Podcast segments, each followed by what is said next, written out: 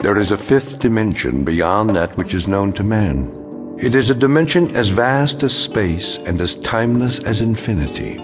It is the middle ground between light and shadow, between science and superstition. It lies between the pit of man's fears and the summit of his knowledge. This is the dimension of imagination. It is an area which we call the Twilight Zone.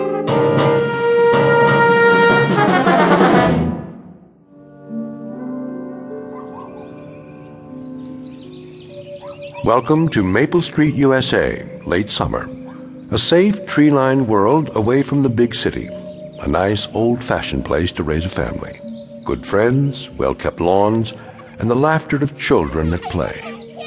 There's Mr. Steve Brand, who just finished washing his shiny new car with some help from a good neighbor. Hand me the rag, will you, Don? I want to polish this baby before the sun goes down. Sure, sure. Hey, I can get the tires for you. Ah, it's okay. It's almost dark. Throw me the ball! If you can catch it. Hey, the ice cream man. Look at that. Ice cream before dinner. Why not? They deserve it. Well, as long as their mothers don't find out. What'll it be, boys? Popsicle. Coming right up. And a rocket popsicle. This one's got your name on it, Tommy. At the sound of the roar and the flash of unearthly light, it will be precisely 6:43 and time for another era to begin in this otherwise perfect neighborhood.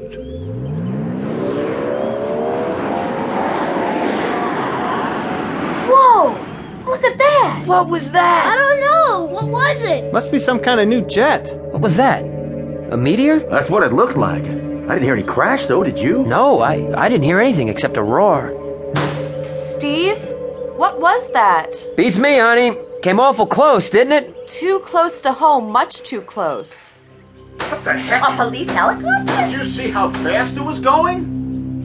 6:44 p.m. on a late September evening, the last calm and reflective moments before the monsters came to Maple Street.